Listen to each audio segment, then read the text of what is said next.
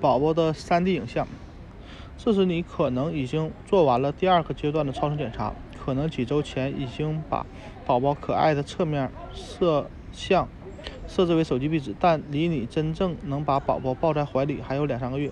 你或许还急迫地想看清楚宝宝纽扣般大小的鼻子，让人忍不住想亲吻的小嘴和可爱的小下巴，更不用说那些天天捶打你的小手小脚。你也许在犹豫是否应当到当地的产前肖像中心去预定一个三维或四维的超声检查，这当然非常诱人，尤其是当你看见网上那精绝妙的宝宝。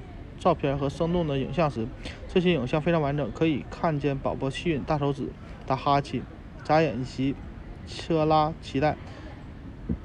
但在你迫不及待地想要跳上检查台时，检查检查台前，最好咨询医生意见。专家建议，只有只有在有医学需求的情况下，才有资才有有资质的技术人员或者医生使用经过良好维护的设备进行三维或者四维超声检查，特别是时间较长、较复杂的检查。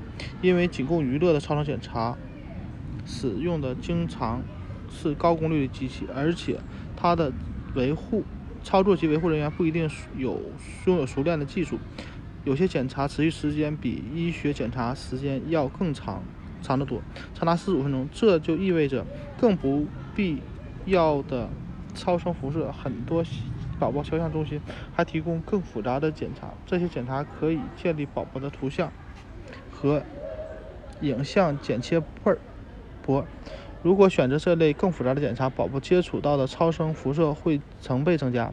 专家们担心的另一点是，如果不是由专业的医疗人员来进行的超声检查或者解释结果，准父母可能会触随便误以为他们的宝宝出了问题。更糟糕的是，没有经过培训的超声检查人员根本发现不了专业人员可以发现的问题。另外，长时间反复的超声检查也会打扰。胎儿在子宫中的生长发育影响他们的睡眠，而这些本来应不受打扰的，最后尽管目前没有证据表明额外的超声检查有危险，但也没有确切的证据表明它没有危险。而不接受非必要的超声检查，就可以避免这些风险。记住，宝宝出生后，你会有很多机会给他拍照。录像并留下回忆。你应该遵照医生的安排进行超声检查。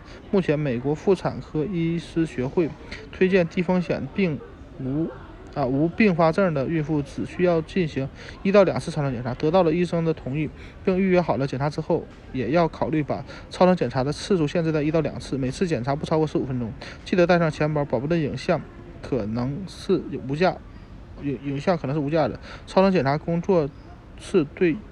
摄拍摄、录制影像的收费非常昂贵。